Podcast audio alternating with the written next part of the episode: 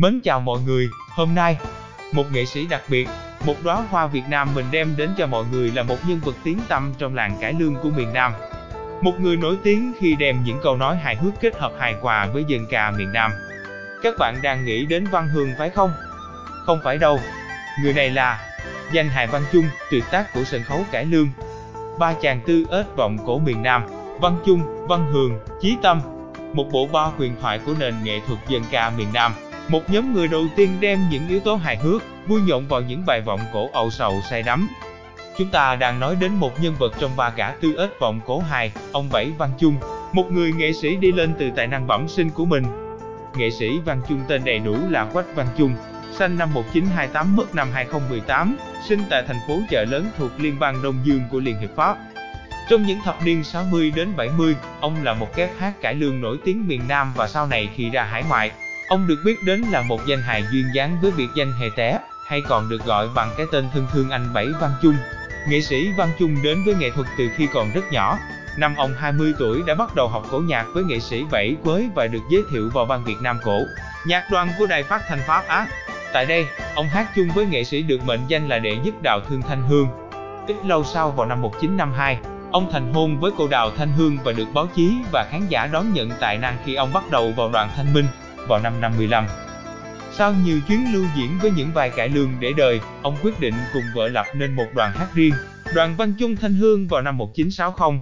Nhưng đáng tiếc chỉ sau một năm, ông và cô đầu nước tiếng một thời đã ly dị và để lại nhiều nuối tiếc của khán giả cho cặp trai tài gái sắc làng cải lương. Nhưng đó cũng chính là bước ngoặt của chính Văn Chung. Ông bắt đầu đưa những tiểu phẩm hài và bắt đầu chập chững những bước chân trong công việc trở thành một danh hài. Kỳ lạ thay, những nét diễn có duyên và thường đóng những vai dê của Văn Chung lại được quần chúng yêu mến và đón nhận nồng nhiệt. Bắt đầu với vở tiền rừng bạc biển của Nguyễn Phương, ông bắt đầu trở thành một cây hài nổi danh của Sài Gòn. Danh tiếng về tài năng diễn hài của ông không hề thua kém với những đồng nghiệp cùng thời như Thanh Việt, Khả Năng, Phi Thoàn, Tùng Lâm, Thanh Hoài, Xuân Phát, La Thoại Tân.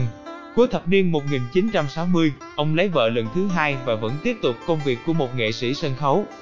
Cho đến năm 1992, ông đến Mỹ và bắt đầu sự nghiệp danh hài của mình tại các sân khấu hải ngoại, nhiều nhất là đóng góp các vai diễn để đời trong các tiểu phẩm hài của Trung tâm Vân Sơn và Thúy Nga Paris by Night.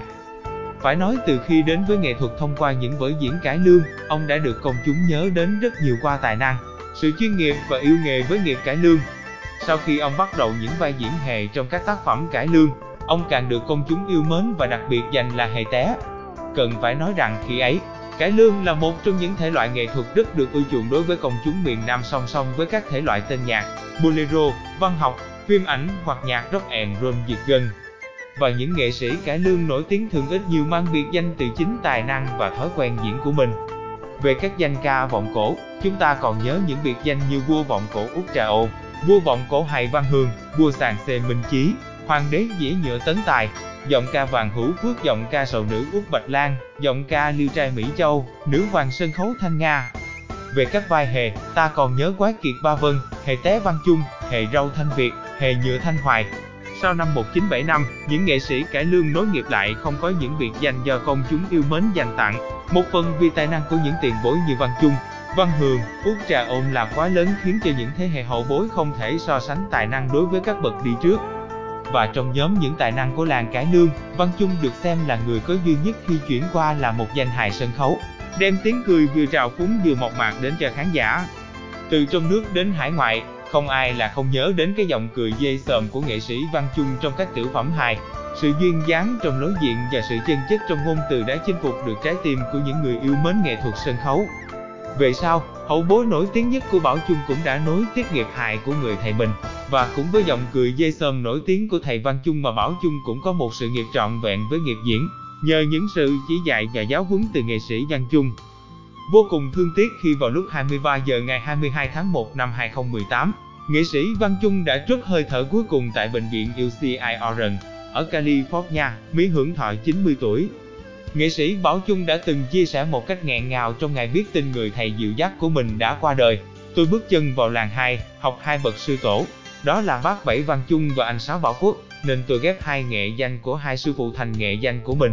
Những vở cải lương, những tiểu phẩm hài của nghệ sĩ Văn Chung luôn luôn đặc biệt, nó không mang những tiếng cười đâm hơi hai đồng bạc, thoáng qua hay mang những giá trị đỉnh cao của nghệ thuật.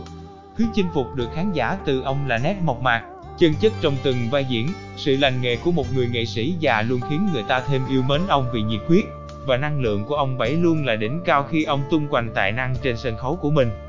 Thêm một điều đáng tự hào của những bậc trưởng lão nghệ sĩ thời trước, họ sinh ra cho nghệ thuật và cống hiến hết những tài năng tinh túy của mình cho nghệ thuật mà không cần đến những chiêu trò, hảo danh rẻ tiền để được nổi tiếng.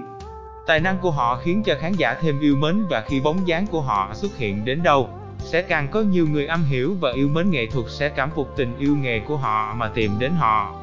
Và cứ thế họ nổi tiếng và trở thành một vệt sáng nghệ thuật kinh điển trong lòng của công chúng. Khi còn sinh tiền, ông Bảy Văn Chung cũng đã từng khóc trong những bài phỏng vấn rằng có viết báo nhắc tới tôi.